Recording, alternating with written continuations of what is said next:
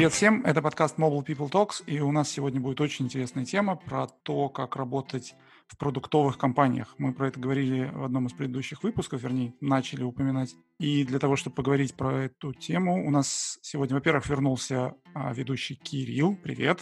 Всем привет. Да, у нас с нами еще Володя. Володя, привет. Да, привет, привет. И в гостях у нас а, Богдан. Богдан, привет.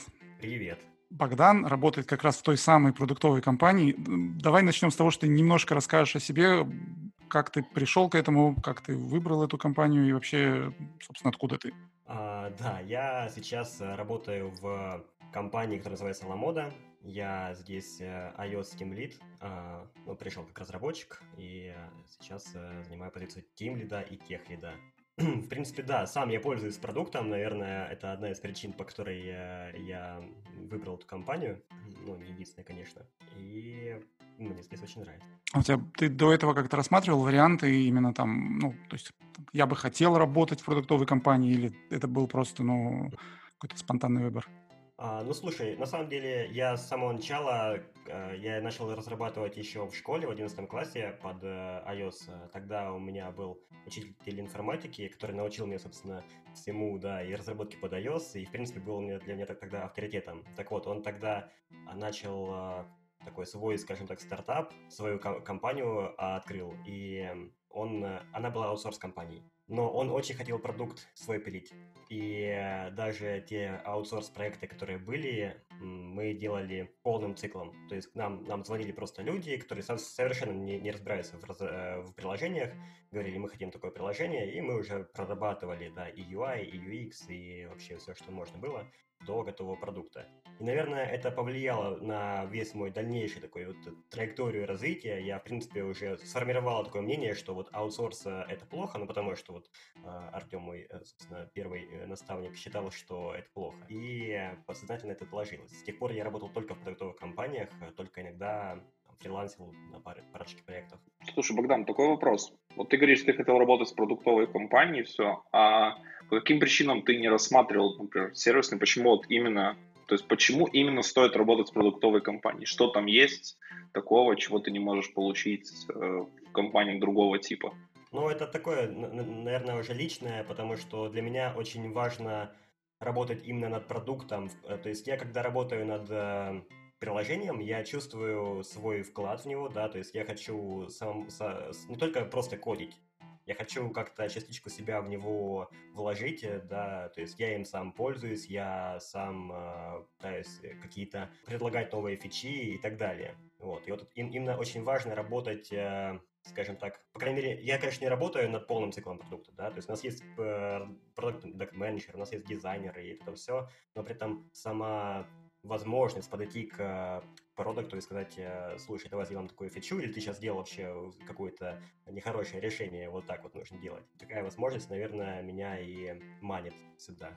Ну, мне на самом деле тут э, нужно сказать, что работать в сервисных компаниях не мешает ровно так же вкладывать душу продукт и чувствовать себя частью продуктовой команды. Э, ну, ладно, опустим. Кстати, очень интересный момент, потому что сейчас э, большинство сервисных компаний, ну, аутсорсных, если правильно э, говорю, да, а, это то, что они тоже переходят, на самом деле, к работе над продуктом. То есть им тоже сейчас выдают здание, и они работают просто какое-то время, довольно продолжительное, полным циклом над, над этим продуктом. Вот, и поэтому сейчас уже немножко это все меняется, и на данный момент я на самом деле уже не вижу такой разницы э, разительной. Но это, наверное, скажем, уже больше предубеждения. Да, вот тут я, пожалуй, соглашусь. Ну, у нас есть Кирилл, который работал и, и в тех, да, и в ЕПАМе работал в сервисной компании. Сейчас работает в продуктовой. Кирилл, ты можешь вот какие-то заметные отличия, то, что вот прям в глаза бросается, что, что, что ты для себя отметил? Ну, во-первых, очень часто есть аутсорс, который, я не знаю, я его называю таким белорусским аутсорсом, сам из Беларуси, я с ним знаком, такие, которые есть айтишка, там хорошо можно заработать, там, а, там есть налоговые льготы, и туда, соответственно, делают компании бизнесы, такой херак, херак и в продакшн, нанимают пешовки. И вот, наверное, пер, первые мои такие самые негативные впечатления, которые сложились об аутсорсе. Плюс, наверное, второй минус аутсорса у меня всегда был это то, что такая рулетка. То есть вы, да, говорите, что, в принципе, можно попасть на крутой проект, а можно попасть на проект не очень. Вот. И на самом деле я встречался с ребятами, которые прям в восторге от аутсорса, они прям, блин, у нас там классные проекты, классные заказчики, мы там прям вот, прям вот, да, то есть принимаем решения прочим. А, но очень часто и намного чаще сталкивался с тем случаем, когда ребята как раз-то попадали в проекты, где они к ним относились просто как вот мы вас наняли, мы вам заплатили, делайте то, что нам нужно. Нам там особо не нужно ваше мнение, вот, ребята, то есть давайте типа без э, самодеятельности прочим, вот просто делайте. Это как это, можно сказать, возьмите весло и гребите. Вот. А продукт, а продукт тоже, кстати, он может быть абсолютно разный. А для меня первое, самое разительное отличие, которое должно быть в нормальном продукте, и в которых я, в принципе, только а, смог бы работать, это то, что продукт, это должно быть, это не понимание того, что вы делаете свое собственное приложение. То, что вот ваша компания там не кому-то делает его, а делает его сама, продает его пользователям, другому бизнесу, а то, что вы вместе работаете. Э, над проектом, то, что вы вкладываете туда свои идеи, вы вместе его развиваете, вы вместе его продвигаете. То, то, в принципе, о чем сказал Богдан. Э, я полностью это разделяю, и вот это на самом деле очень важно. Вот это вот, вот это, наверное, и есть продукт, потому что, опять же, то есть у нас, у нас очень смешаны понятия, точно так же, как, типа, определить, что должен знать джун, сеньора, мидл, где ты находишься. То есть это очень разнится. Ну да, только рулетка тоже, по идее, есть, да, но тут э, менять придется сложнее, да, если в сервисной компании ты как-то проект, ну, чуть попроще сменить, чем прямо поменять работу, нет? Зависит от компании. Опять же, говорю, может быть очень большая специфика. Может быть такое, что ты просидел на этом проекте, там некого больше, кроме тебя, поставить, или если поставить кого-то другого, э, то это будет просадка значительно, либо заказчик не хочет никого другого. То есть это тоже большой вопрос. То есть это, опять же, зависит от компании. То есть если аутсорс большой, вот как EPAM, это совсем другие понятия, то есть совсем другой масштаб, да, и совсем другие принципы. Если компания поменьше, это принципы больше такого вот рубилого, такого мяса. Окей, okay, слушайте, ладно, самый главный вопрос выпуска, да, а, ну, ты уже упомянул, что ты iOS Lead натив. Конечно. У нас но... тут есть Володя, он, он, мне кажется, уже готовит там где-то один из своих там провокационных вопросов, но об этом чуть попозже. Коротко, может, немножко расскажешь, вообще это было изначально, то есть когда ты пришел, или, ну, вообще как-то это решение уже принято, но там рассматривается изменение в этом, в этом плане или нет? То есть как вообще идеи относительно кросс-платформы у вас, в принципе, в компании как на это смотрят? А, да, ну смотри, сейчас э, в Ламоде, а, в принципе, да, уже было все написано нативно, причем было написано еще на Objective-C, теперь э, на Swift переписали полностью. Но, да, действительно, э, насколько я знаю, рассматривали, по крайней мере, возможность переезда на Flutter. Но это, скажем так, рассматривали на, на несколько уровней выше меня. То есть я этому не имело отношения, это такое больше стратегическое решение. Лично мое отношение к Flutter, я, э, ну, давайте так, не к Flutter, а начнем с React Native, да, потому что у меня есть опыт э, с React Native, э, я работал в Walking Guitar, и как раз-таки мы там нативное приложение переписывали на React Native. Каюсь, я был, в принципе, одним из первых, кто э, этим занимался. Очень, на самом деле, это был такой своеобразный опыт, потому что некоторые вещи сделать э, просто-напросто нельзя. Сейчас э, Ultimate Guitar такие такие сделали, переписали уже давно все, все приложение на, на React Native кросс-платформенно.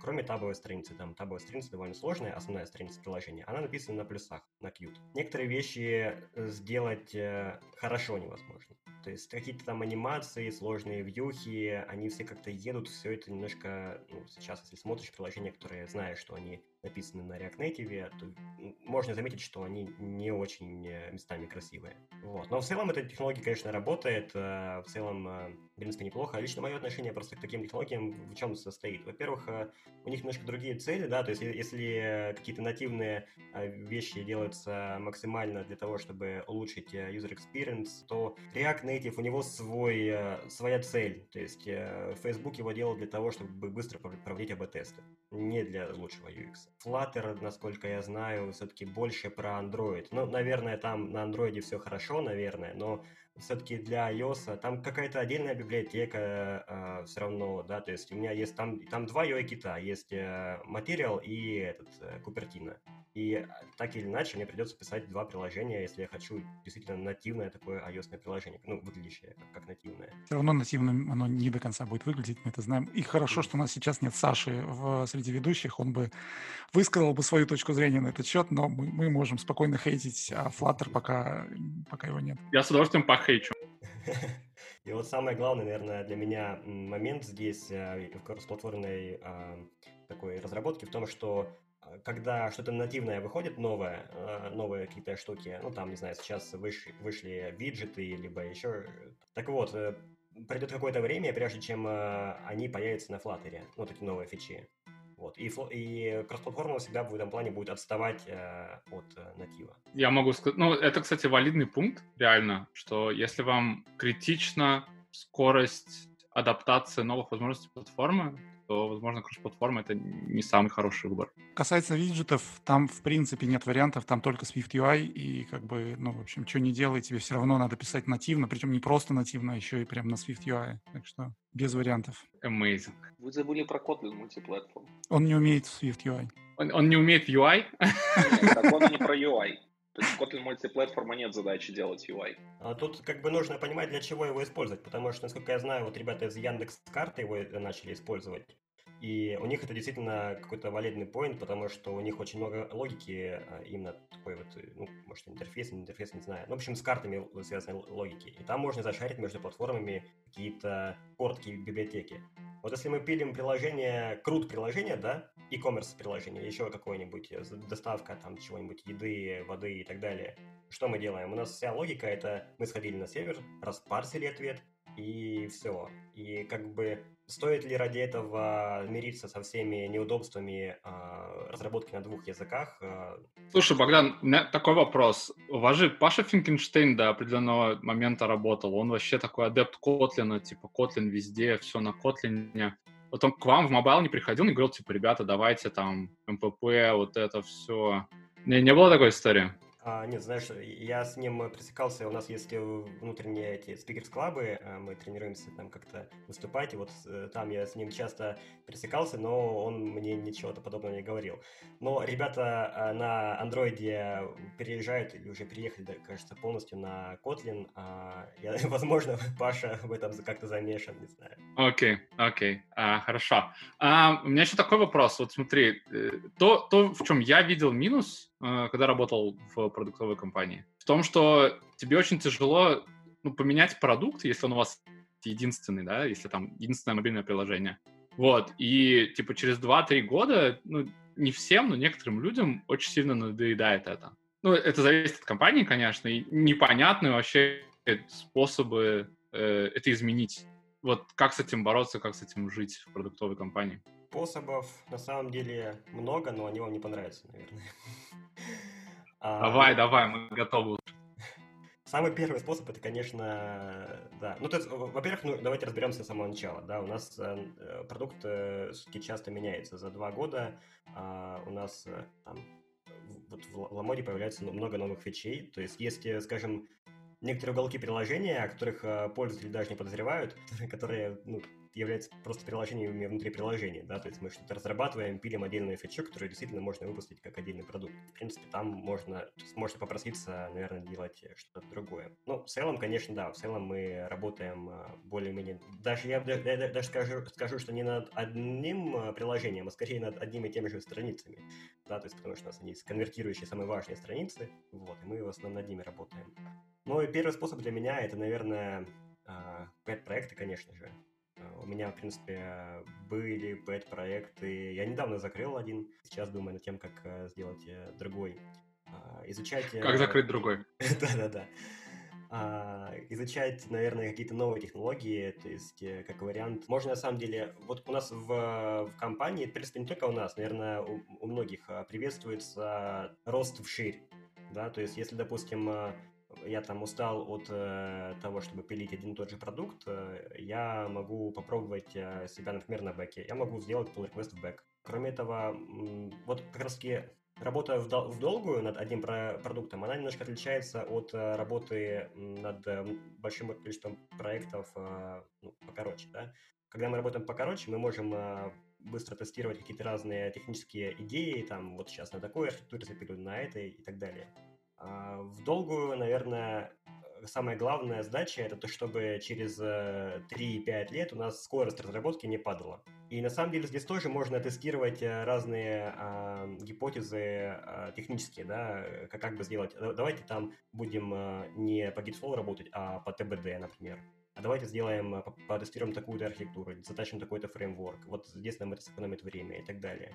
В принципе, можно в такие вещи тоже уходить, то есть изучать платформу саму, изучать инструменты, и пытаться ускорить процесс разработки. Мне, мне казалось, что ТБД это больше про там continuous delivery, чем про, про velocity. Но... Ну, смотри, а, собственно, да, почему я говорю о нем в контексте именно э, скорости разработки, потому что когда у нас много разработчиков, много фичей э, пилится в отдельных ветках, и если эти фичи длинные, то у нас появляется очень много конфликтов. И вот буквально недавно мы пилили фичу, наверное, месяца 4, из которых мы посчитали где-то, наверное, 3-4 а, человека недели ушло на межконфликты. Я думаю, на при ТБД это было бы быстрее гораздо. Слушай, а сколько у вас э, людей в iOS команде и в Android? Я имею в виду разработчиков.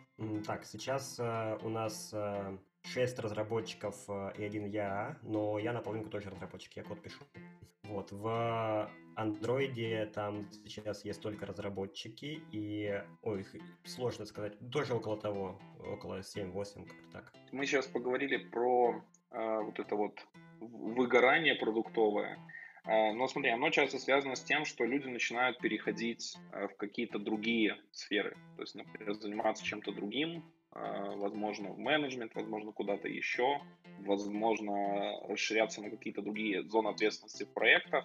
А, вообще, вот у вас, я так понял, команда не такая большая, в принципе, и насколько у вас вообще вот эм, построен такой процесс, что у вас вот люди переходят со временем в какие-то другие, в другие ветки, скажем так, да, и вообще вот насколько реально расти в продуктовых компаниях, вот на разных размерах, вот как вашего, может побольше. А, так, ну смотри, давай начнем с простого, с, с того ответа, с того вопроса, на который я знаю ответ про, про нашу компанию.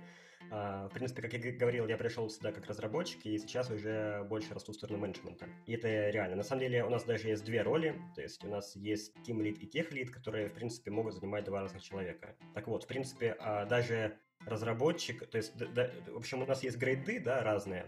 После там старшего разработчика, senior девелопера, есть еще, например, такая позиция, как principal девелопер. Тут ну, это самый крутой девелопер, который всех, всех передевелопит. И есть отдельная роль тех лида. Да, то есть, в принципе, ответственность тех лида, например, э, в том, чтобы писать э, тех план, продумывать все эти архитектуры, какие, в принципе, технические задачи делать в первую очередь, э, ну и так далее. Роль Team лида, она больше менеджерская, она там про мотивацию, вдохновение, вот это вот все, про там проводить ван-ту-ваны, быть на встречах и так далее. А, вот, это как минимум две ветки направления именно с разработчика, да. Плюс, а, да, конечно, мы можем вполне в рамках компании пробовать э, себя в других э, направлениях. Например, вполне реально попробовать э, себя там, в качестве, ну, либо того же backend разработчика, да, либо в качестве data scientist а, то есть если, в принципе, потратил на это э, свое время как- как-то э, прокачался в этом всем, пришел уже, ну, не с нуля, да, типа, вот, я хочу, учить меня, а, в принципе, уже пришел с, с каким-то э, базой, с какой-то мотивацией, то, в принципе, вот, есть, такая возможность попробовать есть. Да, то есть далеко идти не нужно. Если, допустим, если бы я переходил в другую компанию, меня бы, наверное, ну, не взяли э, там, тем же Scientist, там, даже на позицию джуна, потому что у меня, в принципе, опыта нет. А вот внутри компании, так как тебя уже, в принципе, знают и знают, э, что ты способен и не хотят тебя терять, то, скорее всего, тебе какие-то задачи могут дать. Я, на самом деле, пока что у нас таких э, переходов э, прям в другие направления, наверное, нет примеров, я пока не могу вспомнить. А, но вот в плане роста, да, у нас есть рост в технический менеджмент как минимум. Ну, это довольно стандартно, да, везде, в принципе, с опытом разработчиков. Ну, по-разному. То есть есть разработчики, которые хотят э, все-таки больше в техническую сторону, то есть не в менеджмент, кому-то менеджмент, в принципе, не нравится. И тут тоже есть э, куда расти, то есть можно становиться самым крутым разработчиком э, и тех лидом и так далее. Бывает часто, что это все коррелирует с зарплатой. Ты как бы хочешь зарплату больше, а разработчиком остаться не можешь, и у тебя выбор встает, что куда-то надо двигаться. А может ну, наоборот бывает, что ты хочешь куда-то двигаться, но понимаешь, что там будет зарплата ниже, и не двигаешься, и застреваешь. Ну, ну да, вот э, как раз вот лично у меня так, такая проблема с переходом в другие области. Да, я бы, например, э, хотел бы себя, наверное, попробовать как э, продуктовый менеджер.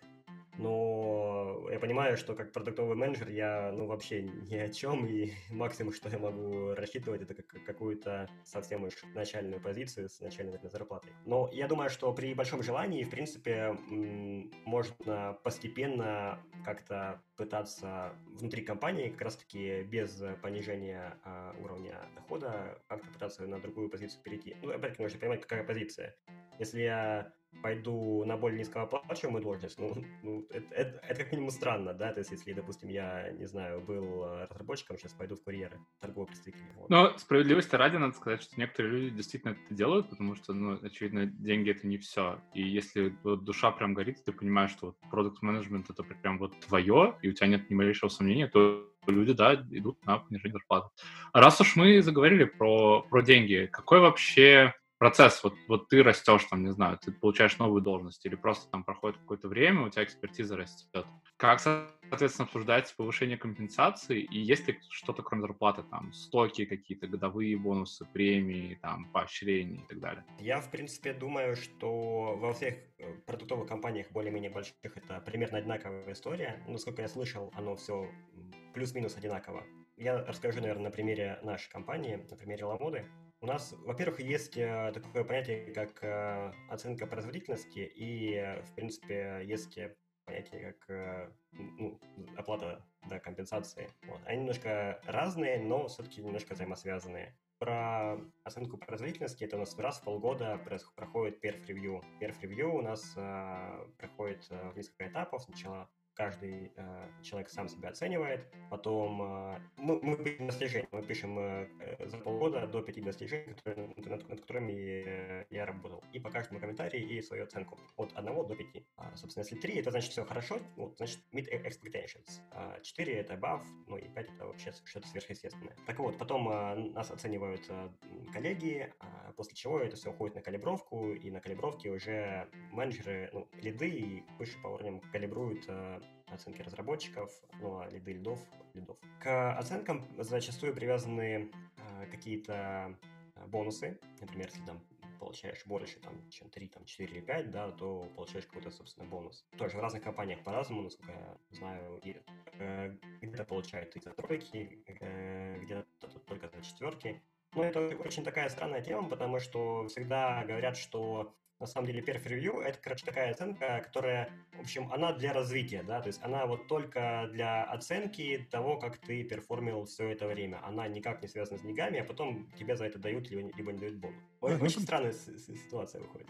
И второе, что вторая такая тема денежная, это, наверное, какие-то повышения просто, просто да, со временем. Э, во-первых, есть э, индексации по рынку, то есть если ты там работаешь долго и рынок немножко вырос, и, в принципе, уже там разработчики твоего уровня получают чуть больше, ну, при условии, что ты, в принципе, все это время получал одну зарплату, тебе ее, скорее всего, поднимут до рынка. А если же ты растешь при этом, э, то есть становишься разработчиком чуть получше, есть рейс.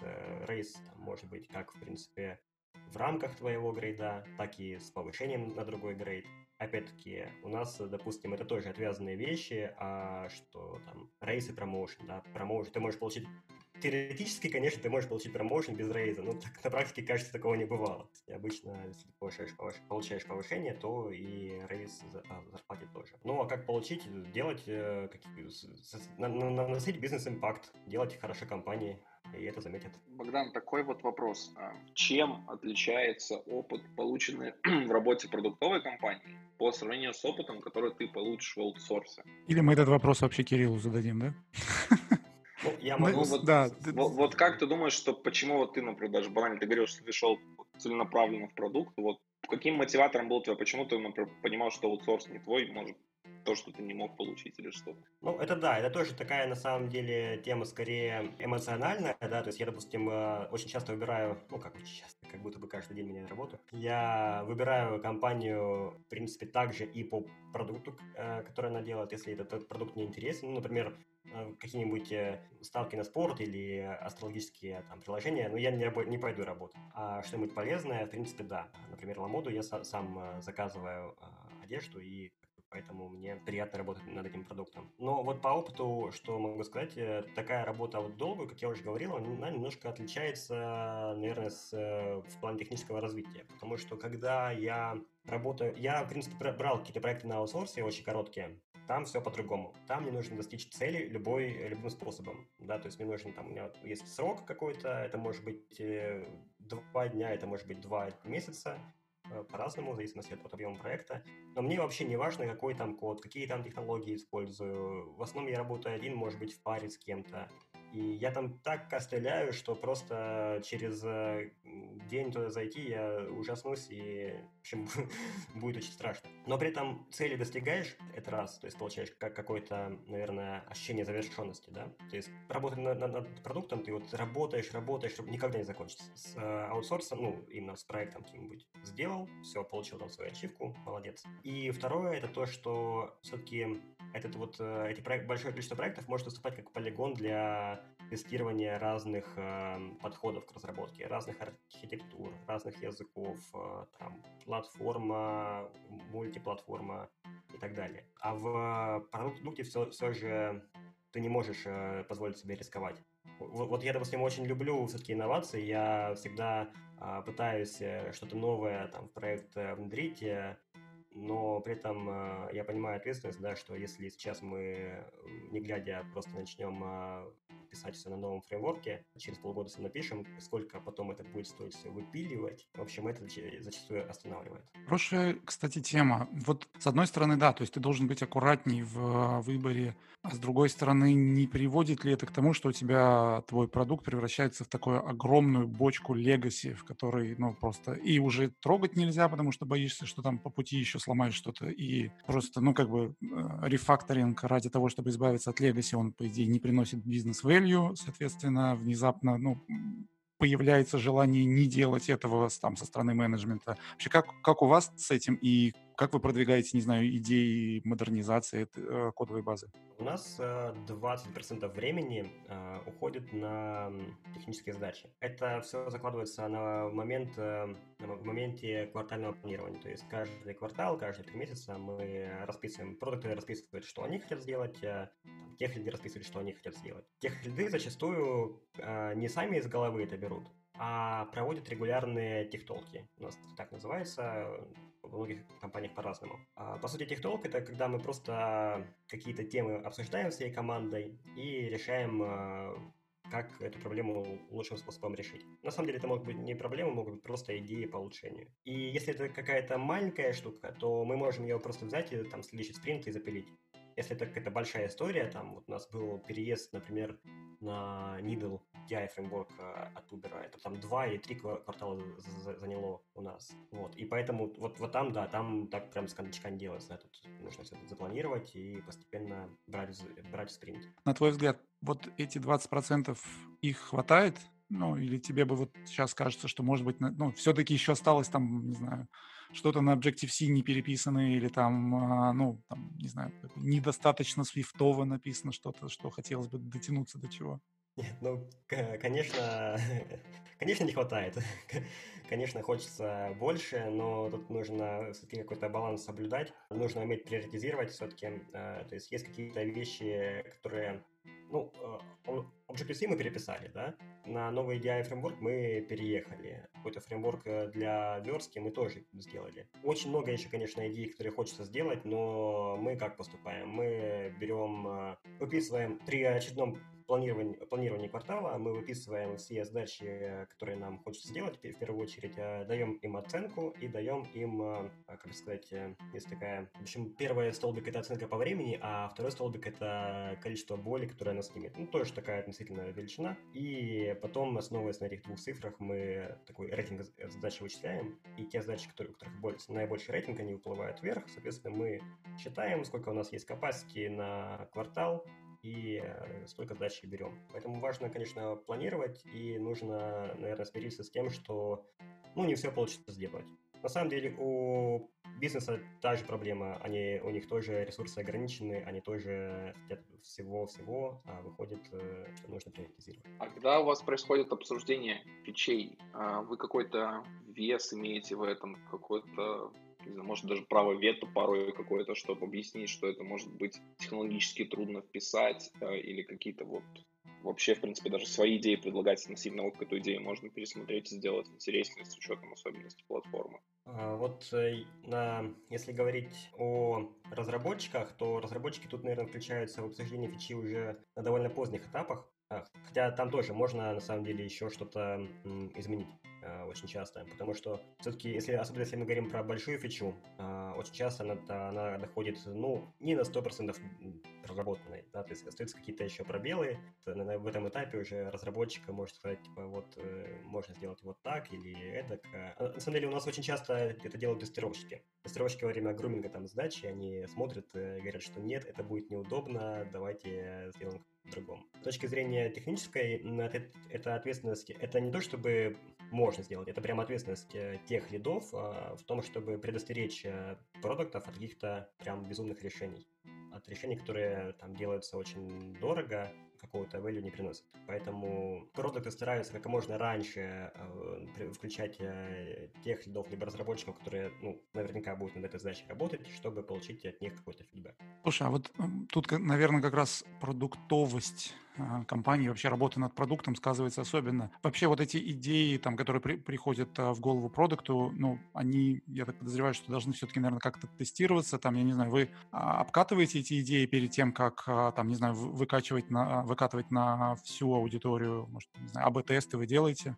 Да, да, у нас есть АБ-тесты, и у нас есть э, внутреннее тестирование. Ну, Прежде всего, если задачу можно протестировать без э, разработки в принципе, то, конечно, ее нужно протестировать. Вот э, в Ламоде я не помню ни одного... Ну, есть, короче, общем, такая техника, как э, кажется, backdoor называется, когда мы помещаем, допустим, на сайте кнопочку э, с, с фичой, да, а человек туда нажимает, а фичи там нет. Там просто написано, что а, эта фича скоро появится. И мы считаем, сколько же людей на нее кликнуло, сколько им поинтересовалось. Ну, в Ламоде я не помню именно таких а, проверок идей, но в предыдущих а, компаниях они такие были. И в Ламоде были тестирование на сотрудниках. То есть, если у нас какая-то фича там прям глобальная выезжает, ее нужно долго пилить, то мы что делаем? Мы сначала там это все делаем в полуручном режиме, да, прям вот так, такой lean-lean стартап. Так как у нас э, очень много людей работает э, в компании, то, в принципе, мы можем на них э, это все обкатать безопасно, без этого, без переживаний за свой бренд, то, что мы там Google формочками это все делаем. Да. И такие большие идеи, да, они тестируются внутри компании, и дальше либо как-то перерабатываются, идут уже в разработку, ну, либо остаются также на этапе тестирования. Вот. А дальше мы, конечно же, проводим АБ-тесты. То есть ни одна фича, она просто так не выезжает. Э, просто так выезжают только, наверное, баг-фиксы. Э, в остальном э, всегда, конечно, смотрим там, на деньги, на конверсию. Там, много метрик у ну, продуктов есть, обо всех, наверное, не знаю. Ну, важные, самые важные, как везде, наверное, это конверсия в корзину, конверсия в покупку, сумма покупки и так далее. С технической стороны эти АБ-тесты на самом деле тоже такая особенность работы с тем, что их довольно много, и мы же не веб, в котором можно запустить и выпилить по-быстрому, да, а мы запиливаем, э, ну, выкатываем как, какому-нибудь АБ, и он у нас может висеть, там, не знаю, полгода условно, в, этом тесте. Ну, почему? У нас, конечно, много аудитории, но и много АБ-тестов. Поэтому мы же не, не 50 на 50 тестируем, да, у нас есть какая-то маленькая аудитория, которая там бьется на свои группы, в итоге АБ-тест проходит несколько месяцев, конечно, параллельно они все идут, их много, но какой-то код у нас уже устаревший, который мы тронуть не можем, он у нас лежит и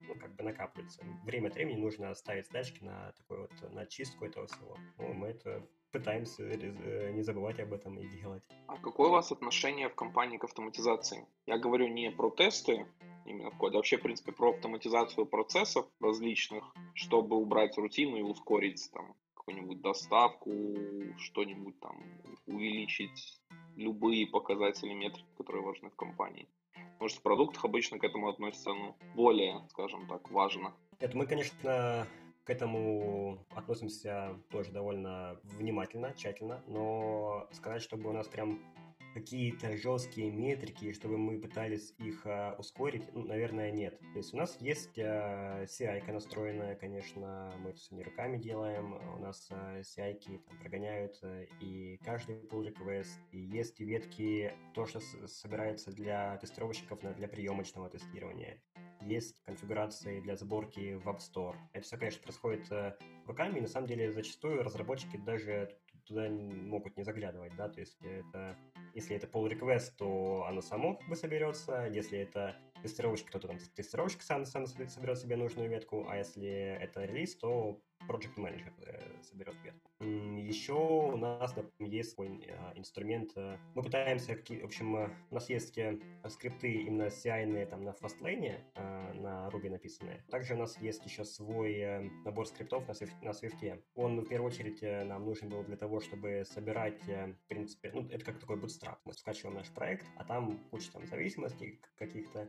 Чтобы это все ручками собирать, мы написали скрипт на Swift, он скачивает все зависимости, там, генерит файл проекта, и вот уже у нас есть э, готовый проект, который можно запускать. А, ну, дальше он, конечно, разросся, и мы время от времени его дополняем, допиливаем. У нас есть э, какие-то отдельные скрипты, например, э, для, для релиза, то есть там при релизе, например, у нас есть такая особенность, что у нас есть конфигурация и, и конфигурацию, конфигурационные файлы нужно каждый раз проверять э, на соответствие того, что лежит э, на, CM, на CMS, на сервере у нас, да, и того, что у нас э, есть локально. То есть, конечно, мы при первом запуске приложения мы скачиваем удаленный конфиг, но с приложением для первого запуска идет уже какой-то вшитый в него. И вот каждый релиз нам нужно проверять их на соответствие, потому что в процессе разработки мы могли что-нибудь добавить локально и не добавить в удаленный, или наоборот.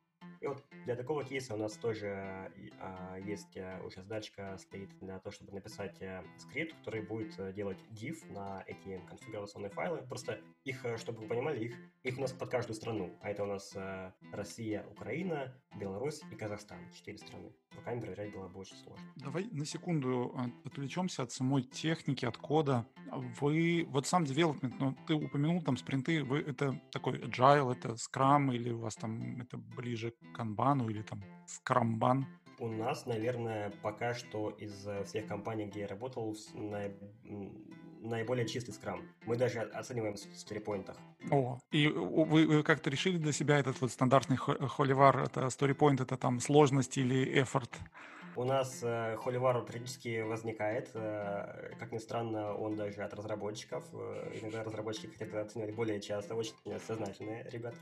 Вот. Но в целом э, у нас э, это сложность э, сдачи. В общем, если говорить э, про оценку, то мы стараемся, во-первых, декомпозировать. Да? То есть мы оцениваем по Fibonacci, у нас есть оценки 1, 2, 3, 5 и 8 стерипоинтов. Один стерипоинт — это примерно как сверстать одну ячейку, ну, простую ячейку в таблицу. И все, все задачи, которые 8, мы должны декомпозировать. И вот у нас была такая проблема, что когда мы видели, что задача больше ну, сложная, то вот во время громинга у нас тут планинг покер, мы все говорим 8. Ну, все, ну, как бы, ну, 8 и 8. А потом эта задача делается там 3 спринта. На самом деле, почему так происходило? Но у нас, у нас есть э, требования декомпозировать, но при этом э, мы лояльно относимся к созда- созданию либо не созданию тикетов в джире. Mm-hmm. То есть э, у нас единственное требование, когда нужно разбить задачу на, ну, в джире, а, это либо ее можно поэтапно выкатывать, либо ее можно параллельно а, разрабатывать. Так вот, если задачу не выкатывать, не разрабатывать параллельно нельзя, то и, собственно, тикет какой-то отдельно создавать тоже можно не, не создавать. Вот, соответственно, были такие проблемы, но мы стараемся сейчас строить такой подход. Мы в каждой задаче э, описываем definition of done и оцениваем не всю задачу, а definition of done каждый. И потом это все складываем, и у нас получается более-менее справедливая оценка. Помимо этого, у вас вы как-то вот стараетесь следовать там, ну, стандартным типовым церемониям скрама, что у вас там еще, вы там, не знаю, ретро вот прям по-честному проводите, там, может быть, еще что-то? Какие? Да, да, ретро. У нас, да, причем у нас э, полный набор, у нас есть груминг, даже прегруминг, планинг и ретро. А вот ретро я такая тоже тема, что мы я, я, я участвовал, э, участвовал, смотрел, в общем, от подлодки а, Team Lead iOS, Team Lead Crew, вот конференция, онлайн-конференция, и там была как раз на, во втором сезоне а, очень э, такая интересная тема холиварное, нужны, нужны ли, ли ретро. Ну и ребята, там, выступающие единогласно решили, что ретро не нужны, и все вообще, кто проводит, те тут не прав, отменяйте скорее. Но у нас настолько часто разработчики высказываются именно в тему по поводу процессов, настолько как-то мы действительно почти каждый, ну, наверное, каждый раз записываем какие-то поинты, каждый раз их э, выполняем, и у нас это работает, в общем, на удивление. Э, я не знаю почему, но может быть, я ошибаюсь, может быть, мне кажется, что это работает, но это, кажется, работает. И поэтому у нас полностью пока что все по скраму, и ретро, и планинги, и груминги, и груминги. Velocity считается, да, как бы ну, у вас она там растет, растет. Как там continuous improvement есть? Да, capacity мы э, спринтов считаем.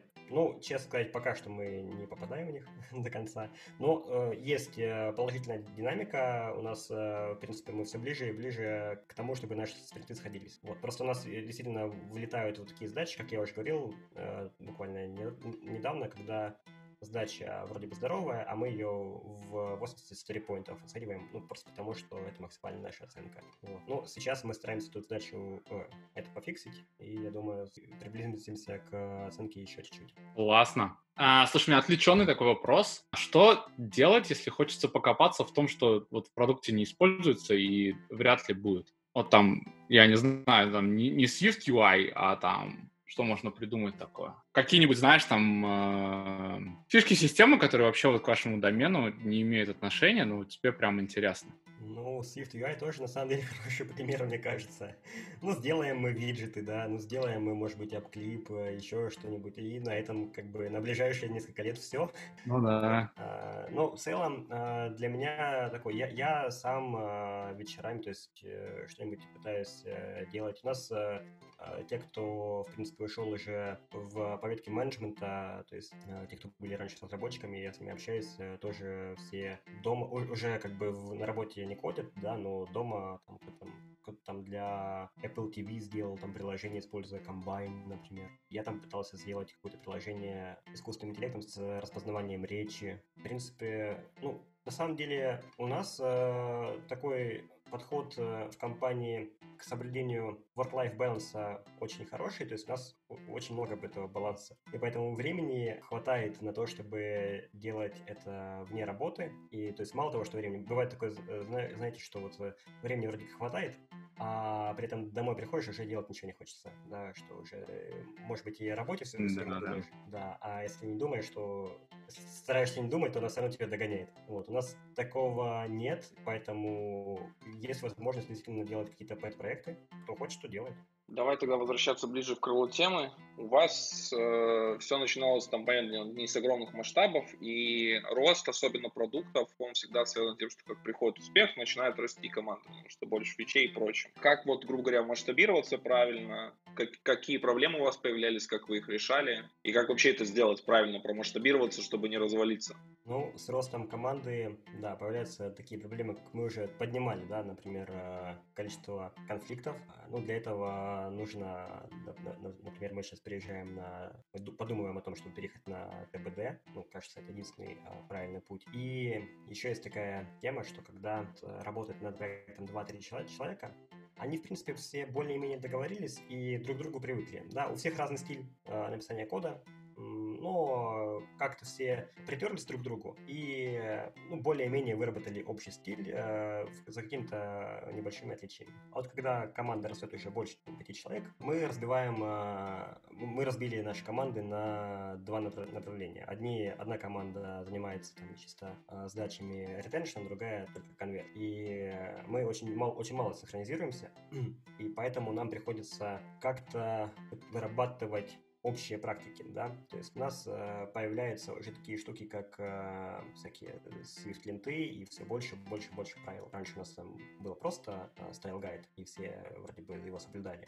Сейчас э, уже и Swift-лент, и плюс сам style guide тоже э, расширяется с появлением новых, э, с пониманием новых кейсов. А какой у вас был такой вот, скажем, самый самая большая проблема или запомнишься, за которую ты можешь дать совет, как не стоит делать, или наоборот, как стоит сделать, чтобы вот эти ну, не возникли такие детские болячки, когда начинаете расти быстро? Ну, слушай, я, наверное, мог бы посоветовать э, Style Guide принимать э, еще на этапе, когда есть э, 2-3 человека. То есть все, все такие глобальные решения, короче, принимать э, до того, как э, придут э, все остальные разработчики. То есть мы понимаем, что мы сейчас будем расти, начина, э, и, значит, нужно подумать о, о, о том, какой у нас будет, будет style guide, какие, какой мы там, как мы формализуем архитектуру и так далее. Короче, все это продумать заранее, э, с каким э, с каким пониманием? С пониманием того, что придут люди, и, короче, если их будет много, то все будут спорить. Вот. А если они придут э, и увидят, что тут уже все настроено, а мы просто скажем, что мы так уже работаем, вот это, короче, не, не меняется. Вот так исторически сложилось. Вот. И поэтому кажется, что при таком подходе все-таки фаза такого шторминга, она пройдет немножко более гладко. То есть, конечно, мы все равно должны будем, наверное, менять коды и подстраивать под новых людей, но что-то какой-то глобальных перестроек уже быть, наверное, не, не должно. Помимо роста команды, есть ведь и там соседние команды, есть аналитики, есть, э, там, не знаю, те, кто бэк пишут, там, как вообще эм, выстраивается взаимодействие. Ну, понятно, что это может быть выстроено там ну, сверху, да, то есть там есть какой-нибудь большой менеджер, который говорит как, а вот ну, снизу это взаимодействие как-то выстраивалось, то есть было это именно ну, на уровне, там, чтобы какие-то простые вещи можно было решить, просто подойдя к человеку и там, задав вопросы. То есть какая-то вот внутренняя коммуникация, там, может быть, менее формальная у вас приветствуется или наоборот вот, ну, максимально все через там запрос в виде, там, не знаю, тикетов в джире, там, не знаю, ну, то есть формализм или более такой человечный подход? Вы к чему склоняетесь больше? У нас, кажется, какой-то баланс. Ну, во-первых, э, да, действительно, действительно мы можем просто подойти к человеку спросить, то есть там не нужно ставить какие-то там тикеты в очередь и ждать э, два спринта, два-три, пока на них э, ответят, и кажется, что его просто неправильно поняли. Такого не, происходит, то есть я могу просто либо человеку написать, либо, когда мы работаем в офисе, подойти к нему и спросить. Но при этом, конечно, есть и какие-то формальные моменты. Во-первых, при работе с бэкэндом. При работе с бэкэндом э, у нас э, мы используем specification first э, подход, когда мы сначала пишем спецификацию бэкэнда, она у нас в Swagger, все ее опровят, а, причем писать могут на самом деле как разработчики фронта, так и бэкэнда. И очень часто это делают разработчики фронта, как раз таки исходя из того подхода, что, ну, во-первых, мы чаще начинаем раньше, во-вторых, это как бы выглядит как наши требования, да, то есть мы, мы вот хотим, чтобы было так, вот нам будет, будет вот так удобно. Потому что у нас есть э, команда отдельная Mobile API. То есть ребята, у них вот отдельный gateway, который занимается сбором там всех данных с разных микросервисов и предоставляет удобное API для наших мобильных э, платформ. И, собственно, да, у нас э, на каждую фичу нужно, чтобы хотя бы кто-нибудь, на каждое изменение в эту спецификацию нужно, нужно чтобы хотя бы кто-то, кто-то с каждой платформы поставил approve там, с Android, с iOS и с э, мобильного веба. Также э, Swagger, как оказывается, на самом деле э, может решить еще одну очень интересную проблему внезапно. У нас э, противоположный так, такой э, подход был с ребятами из аналитиков. Вот аналитики, аналитики сидят далеко, мы с ними зачастую даже не знакомы. Блин, общаться с ними приходится чуть ли не чаще, чем с э, бэкэнщиками. В принципе, как бы общий чатик с вопросами, он, конечно, уже помогает, уже снимает много болей, э, но остается еще куча технических моментов, когда, например, аналитики поставили какую-нибудь задачу, нужно сделать такой-то, такой-то, такой-то ивент. А, они, э, у них, короче, есть докер в конфлюенсе, а там они там прям описывают э, ивенты. И в задаче напишут. В общем, нужно из этой доки сделать с 35 по 40 ивент. Ну, мы, короче, заходим, а 35 по 40 ивент уже совсем другие ивенты, не относящиеся к этой фиче. Просто потому, что их изменили, уже в, вписали какие-то новые. И, с, в общем, мы так подумали, и тоже обсудили с аналитиками, с разработчиками там, с других платформ, и решили использовать для ведения аналитики тоже Swagger. Оказывается, в принципе, в нем э, можно даже картинки вставлять. То есть у нас самая большая проблема была в том, что, в общем, боялись того, что э, мы, в общем, опишем текстом это все, а куда ставить ивент непонятно. Вот. Но оказывается, что там можно писать обычный markdown, э, там прикрепляются картинки, и вообще все очень красиво выходит. А с дизайнерами у нас обычный Zeppelin. Там тоже возникает вот такого рода проблема иногда, что дизайн, дизайн еще ушел далеко вперед, э, мы смотрим, не понимаем, что сделать. Ну, помогает только коммуникация. Пишем в, в чате тому дизайнеру, который эту фичу делал, спрашиваем, что, что тут уже актуально, что еще нет. Ну и пока какого-то решения не придумали. Слушай, а ты, ты упомянул Swagger, а вы используете кодогенерацию для мобилок? А на iOS, к сожалению, пока нет. На самом деле, там есть некоторая такая особенность в том, что дефолтные инструменты для кода, кодогенерации, они генерируют такой довольно особенный код, э, еще и с использованием, кажется, Alma Fire. Ну, в общем, они генерируют полностью весь слой API, а у нас э, под него архитектура уже написана, она своя. Она не подходит под э, ну, дефолтное представление. Вот. Я и, понял. Да. Поэтому, на самом деле, модельки, наверное, только можно генерировать, и, в принципе, это, наверное, будет не так сложно. Такая задача, скажем так, в планах есть, но пока что она по приоритету не, не вышла вверх. По-моему, на андроиде, по-моему, делает, не помню точно, и точно делает на бэкэнде. Окей, okay, окей. Okay. Sounds reasonable. А, подскажи, пожалуйста, ну вот смотри, у вас большое приложение, там, ему там уже несколько лет. А, ты, думаю, упомянул, что вы смотрите на Velocity. Как вы вообще в целом поддерживаете вот эту скорость выпуска релизов? Вы вообще, ну, насколько часто релизитесь там? Раз в неделю, раз в месяц, раз в полгода? А, мы релизимся раз в две недели, стабильно. А, ну, тут, конечно, помогает в первую очередь э, самый обычный GitFlow. Мы ушли в какую-то ветку, пилим ее несколько месяцев. Да, это больно, да, мержится. При этом э, каждые две недели у нас стабильно выходит э, релизы. Ну, и кажется, что работа с гитом здесь как раз-таки является ну, наверное, основной, основным инструментом, да, вот здесь можно сказать, что это, ну, если не серебряная пуля, то что-то очень близкое к ней. Конечно, со своими особенностями, со своими минусами, но, по крайней мере, она, она действительно позволяет э, релизиться стабильно. Такой вопрос гипотетически, вот мы там уже говорили и про там и смену технологий, и там еще что-то. Ты работаешь сейчас в продуктовой компании. Давай представим гипотетическую ситуацию, что там наш условный соведущий Саша все это время не просто отсутствовал на подкасте, а э, общался с менеджерами компании и тщательным образом втирал им про то, что Flutter — это вот ну реально будущее. И втирал настолько, что там в понедельник ты приходишь в офис, там стоят, а, значит, а, руководство говорит, так, ну вот давайте мы еще спринт пока попишем натив, а потом садимся и начинаем все переписывать на Flutter, в общем. Или там, не знаю, ну еще что-то. Ну, то есть такое, что прямо вот твое... Ты как будешь делать? Вот, ну, вот твое видение здесь, это все-таки возможность выучить что-то новое или да, возможность смотри, поискать флат... что-то? Да. Смотри, Flutter еще нормальный пример. Представь, что говорят, все Ionic теперь, короче, э, мобильное Да, да, да, ладно.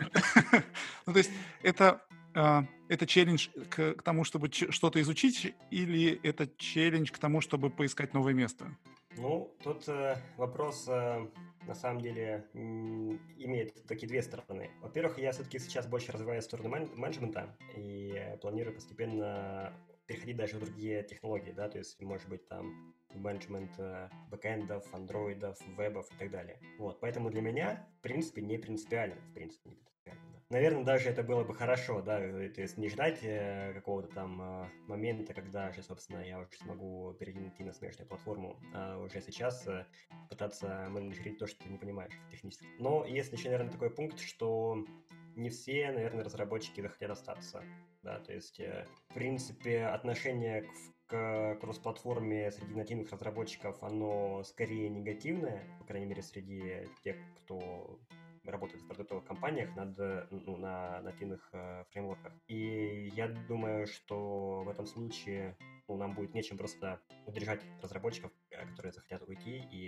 это опять новый, новый такой опыт э, с тем, чтобы на, находить разработчиков. Опять-таки, это тоже новый experience в плане того, чтобы находить разработчиков э, под ту платформу, в которой ты ни черта не, не понимаешь.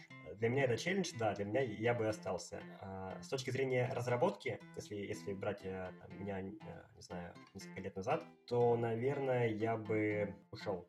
Ну, то есть я не совсем я не вижу такого будущего за, например, там, Flutter, либо Ionic, больше упаси, а, в мобильной э, разработке. То есть они займут свои ниши, конечно, они, наверное, уже их, их заняли. А если там зайти на Upwork, там, кажется, почти все на Flutter. А, но так как мне хочется все-таки писать э, действительно, действительно какие-то вещи нативные, красиво выглядящие и продуктовые, а не просто на аутсорс, о чем мы говорили раньше, да, то, наверное, все-таки я бы пошел искать э, место, где продолжаю делать так. Окей. Okay. Следующий вопрос. А, представьте себе, что вам нужно срочно нарастить, нарастить velocity. Что вы будете делать? Вы будете а, нанимать разработчиков очень сильно или там придете там в тот же EPAM, скажете, дайте нам людей, или будете использовать там гибридные схемы, там, например, и то, и другое? Ну, то есть, как, как вы поступите, что, что ты видишь более правильным? Да, это хороший вопрос. Не знаю, на самом деле, как поступим мы в Ламоде, потому что, наверное, я, конечно, буду принимать участие в этом решении, но вряд ли буду иметь решающий голос в этом плане, скорее такое стратегическое решение. Какие вообще плюсы и минусы я вижу? Ну, в принципе, в чем суть? Когда мы нанимаем разработку, аутсорс-разработку какую-то, то, наверное, нужно быть готовым к тому, что если мы захотим со, со временем все-таки иметь разработчиков, ну, in-house разработчиков, то и проект придется тоже переписать вместе с этими разработчиками. Ну, просто это незнакомая кодовая база, да, все будут очень долго разрабатывать, э, там, вникать в проект, э, будут какие-то подводные там камни, баги и так далее. Поэтому, наверное, если все-таки мы говорим о проекте много таким таком перспективном, а, о проекте, который мы, скорее всего, будем разрабатывать потом на долгий срок, то мы, скорее всего, наймем просто людей. Да, мы потерпим, это будет не в моменте, но, по крайней мере, мы обезопасим себя в будущем. Но, насколько я знаю, некоторые вещи мы все-таки делаем через э, не, не, не то чтобы аутсорс, а, наверное, скорее какие-то инструменты, ноу-код, наверное, инструменты, да, это, это на вебе происходит. А, там, в принципе, я думаю, это вполне реально. То есть какие-то вещи, связанные не с продуктом, в первую очередь, а не приоритетные там. Какие-то странички а, отобразить, да, то есть просто там с информацией юридической, там, не знаю, блоги, еще чего-то вот с текстом, то, что не относится напрямую к нашему продукту. Там вряд ли мы будем там сильно захотим какую-то свою команду иметь, можно, наверное, там разрабатывать э, через аутсорс. Богдан, насколько я знаю, Ламо даже не имела никогда культуры удаленной работы полностью? Полностью не имела, но у нас было до, до коронакризиса, у нас, в принципе, каждый разработчик мог два дня работать удаленно из дома, а менеджеры там уровня тем лидов, руководителей направлений по одному, а руководители там уже всего, ну, например, ну, онлайн-шоп у нас, всего отдела разработки уже не имели такой возможности, да. И на самом деле мы в начале года даже, у нас было еще с прошлым руководством, то есть наше поменялось руководство, с, CEO, вот эти все ребята, в начале года мы планировали а, перейти на удаленку полностью для, ну, по желанию. То есть кто хочет из разработчиков, те могли, была такая идея перейти на, на удаленку. Потом от этой идеи, правда, отказались, ну, а сейчас решили. То есть и уже можно да, почитать новости о том, что Ламода перешла на удаленку, перестраивает офис. Ну, тут скорее не вы решили, за вас решил обстоят, за вас решили обстоятельства. Ну, ну нет, а вот тут же на самом деле а, э, решение приняли о том, чтобы с 2021 года перейти на уже на удаленную работу. Но вообще вот как, как вот этот переход, он такой для многих компаний казался довольно резкий и непривычный.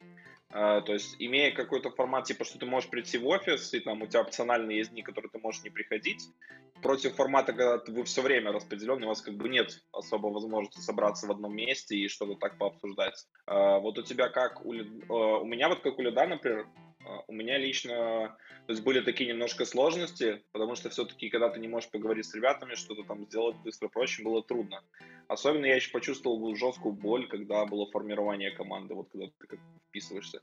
А, вот, а у вас какие-то были проблемы аналогичного, то есть характера, или вот какие-то свои специфичные, которые ты почувствовал, что стало хуже работать, такой, блин, давайте уже быстрее в офис? Ну, слушай, вначале, конечно, была просадка по производительности в первую очередь. То есть очень трудно было себя в новом формате заставить работать, да, и э, об этом говорили, в принципе, многие разработчики. Вот почему-то, знаешь, у нас проходят опросы от э, HR-департамента, и там э, мы выбираем э, эти, ну, как вам работать на, на удаленке, да, и мы выбираем там моя производительность улучшилась, либо осталась на таком же уровне, либо стала хуже. Все говорят, что улучшилась, там процентов 70-80, не знаю. Потом общаешься с ребятами, ну, что-то как-то сложно, как бы я на самом деле, да, тоже понимаю, в, первую, в первые, наверное, пару месяцев было действительно сложно, во-первых, самому лично перестроиться, но и такой фидбэк э, от разработчиков тоже получал. А потом стало легче, в принципе, в какой-то момент я даже понял, что я нахожусь на пике своей производительности и вообще все хорошо. Но есть, конечно, такая особенность, как э, знаешь, мы, у нас такая была традиция после стендапа идти пить кофе. Мы пили кофе вместе, там, iOS команда, Android э, и мобильный бэк. А, мы там общались на какие-то общие темы, это очень такой хороший момент, чтобы как-то узнать ребят, узнать мотивацию, как-то лучше познакомиться. И вот такие вот моменты, как, например, просто случайный разговор в коридоре, вот они отсутствуют, и э, теперь становится гораздо сложнее понимать настроение в команде, да, понимать какие-то, ну, как человек, в принципе, сейчас себя чувствует э, и так далее. Ходишь в коридоре, а там никого нет, да? Там только А у тебя ребенок есть? Нет. Нет, ладно. Тебе не понять, что такое работать на удаленке с маленьким ребенком. Просто на самом деле у многих людей, у меня вот из моего личного опыта, опять же, то есть с кем я говорил, у кого маленькие дети есть и прочим, а, это прям те люди, которые говорят, давайте уже офис открывайте, мы хотим в офис быстрее, это невозможно работать. Да, кстати, а, для тех, кто вот сейчас про, про эту удаленку сейчас ну, снова вспоминает, у нас про это был отдельный выпуск, где мы рассказывали о том, как максимально комфортно работать из дома и какие правила надо вводить. А, в общем, может быть, мы даже эту ссылочку к описанию добавим, а может и нет. Богдан, вопрос вот провокационный вообще прям до жути. У тебя сейчас вот ну, не появилось уже желание как-то поменять проект, переключиться на что-то еще? А, слушай, ну, такое желание, оно всегда есть. Я не знаю, у меня, допустим, первые... Э, я когда прихожу там, в новую компанию, у меня сначала такой пик, там прям эйфория, что новый проект, там, такое. Через полгода уже понимаешь, что что-то надоело. Но тут нужно понимать, что есть э, такая штука, статья есть такая, дисциплина лучше мотивации. Вот когда приходишь в, в новую компанию, да, у тебя мотивация, это все новое, нужно все изучить, все работать, а потом он проходит, и ты как бы хочешь начать все сначала. Вот э, на это, конечно, ты желательно не поддаваться. В принципе, даже в рамках одного проекта я вполне могу найти себе занятия, могу найти себе новые сферы применения. Конечно, желательно оставаться работать, в общем, э, продолжать работать над одним делом, да, и пытаться его каждый раз развивать, чем э, здесь сделал понемножку, бросил, вот там теперь по чуть-чуть и так далее. Не мне говорите, я как человек, который э, работает в среднем год-полтора над, над одним проектом, но на самом деле я ощущаю от этого некий дискомфорт. Я думал, Данис добавит, что у нас тут горячая позиция есть. А мы, мы после это скажем, а то у нас тут... Бонус, Слушай, бонус слу... поделим да. пополам. О, да. Сейчас двойной реферал, да. К слову, у нас действительно много позиций. Причем, когда бы вы этот выпуск не слушали, это я уже к слушателям обращаюсь, да, у нас вот все равно будут позиции для хороших разработчиков. Так что пишите нам, и по этому поводу тоже мы найдем да. способ. Android, iOS, Крайне плохих выгоним, для хороших оставим. Я думаю, для хороших разработчиков везде найдется место. Да, это тоже факт. Богдан, большое спасибо, что пришел лично мне было довольно интересно послушать про работу в продуктовой компании, потому что я с продуктами работал исключительно со стороны вот той команды, которая была в сервисной компании и работала вместе с продуктовой. Поэтому некоторые нюансы были, было интересно послушать. Слушай, я ворвусь. А почему Давай. было слово «не хотите попробовать продуктовую компанию не со стороны аутсорса»? Я, я был в продуктовой компании аж три года. I'm, я... I'm... Ты, ты, ты, ты говоришь, как будто ты какой, какой, какая-то жертва насилия продуктового. Я Тебе был, не понравилось? Ну, да, да. Ну, у, у меня не получилось как бы реализовать свои карьерные планы там, но получается сейчас реализовывать, поэтому я пока не хочу. Я был а, в, проду... ну, в продуктовой компании как в части команды, но, собственно, отвечал за разработку продукта, потому что ну, вся техническая разработка была с нашей стороны. Потом, более того, мы собеседовали ребят в эту компанию, которые потом а, значит, ну, продолжили развитие продукта. То есть мы были с самого начала появления там, мобильного, мобильного приложения, мы его там, дизайнили. По сути, ну, для меня это был практически мой продукт. Да? Мы там вместе с продукт-оунером обсуждали и там местами спорили, причем так довольно оживленно по, по некоторым темам. Поэтому я не скажу, что я был в продуктовой компании, но я был крайне близко к, к этому, несмотря на то, что я работал в это время а, в компании сервисной. Да. Плюсы в этом, несомненно, были. То есть ты видел, как вот там то, что только что обсуждалось, как идея, вот там, не знаю, мы когда вышел первый релиз в App Store, это, конечно, было офигенное ощущение, потому что, ну, как бы, это же вроде вот прямо вот твое детище, да, ну, понятно, что там еще толпа народа, там, аналитики, оунеры, там, кто-то бэк еще писал, еще куча, но какое-то чувство причастности ко всему этому, оно есть. Но я к чему, что на самом деле и в сервисных компаниях ты можешь его почувствовать, вот, даже говоря сам за себя. Поэтому, наверное, Кирилл, отвечая на твой вопрос, опыт такой уже был, и, ну, я думаю, что он и дальше будет, если я буду продолжать работать здесь. То есть нет большой необходимости. А вот пространство выбора, да, оно вот здесь существенно больше. Но легкий пиар закончим, да. Хватит, хватит пиариться. Да, да, да. Давай, давай. Ты когда говорил, ты когда говорил про сервисную компанию, что я вот там практически был на стороне продуктовой, это знаешь, ты как будто в Звездных войнах рассказывали, как под, под, падший джедай, который переходил на темную сторону со светлой. Так нет, но мы же, мы же работали, это же мы... Перешел. Да. Но это был, это был классный опыт все равно. Ну что, да, всем большое-большое спасибо. Богдан, спасибо. А, Богдан, спасибо огромное. Да, спасибо вам тоже за хорошо проведенное время, хорош, э, интересную тему. А тебе да. удачи на новых поприщах. Да, все, кто нас слушает, отставляйте отзывы, делитесь с друзьями, ставьте там оценки. Пишите нам, кстати, на почту mobilepeopletalks собака gmail.com. А, кстати, а, возможно... Приходите к нам в телеграм-чатик. Спасибо. Спасибо. Пока. Пока. Всем пока. пока.